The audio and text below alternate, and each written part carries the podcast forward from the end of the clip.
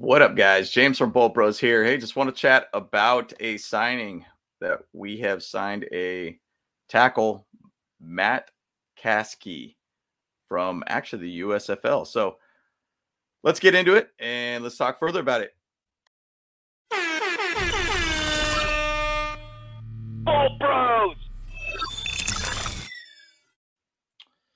So Matt Kaskey, let's talk and learn a little bit more about this guy right here. Looking like he walked out the field and just won a won a championship, which is what he did. So he won a championship with the uh, Birmingham Stallions for this year in 2023. So he is a champion, uh, which is great to see.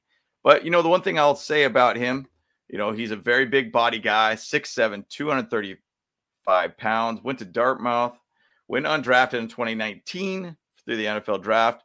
Kind of bounced around a little bit in the NFL. Um, he's been having a hard time securing a spot, but now he's back in the NFL with the Chargers.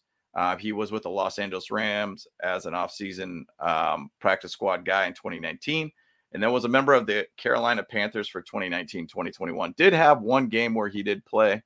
Um, so he's had a little bit of field experience all around. Um, one thing I'm just going to note for him, though, he was a part of offensive line over at Dartmouth, where he basically started all 10 games uh, for his senior season and was also named a captain during that season uh, and led the offensive line, just allowing seven sacks all season. And then also had a rushing attack of about 254 yards a game. That is insane, guys.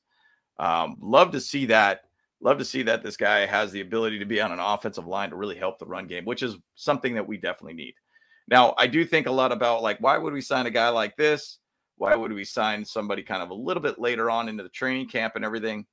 Um, I don't know. You know, it's kind of one of those things where you think Rashawn Slater did have a little bit of injuries going on there. Foster Sarell has been filling in for Rashawn. Um, Foster, from what I'm hearing, w- didn't do as well during um, the scrimmage that we had where there was a fair amount of sacks that were given up in that scrimmage.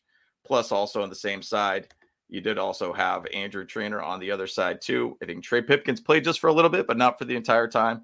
So maybe it's just kind of trying to put push a little competition all around there too, or maybe it's just a gap filler to be able to fill in the gap for you know the offensive line needs.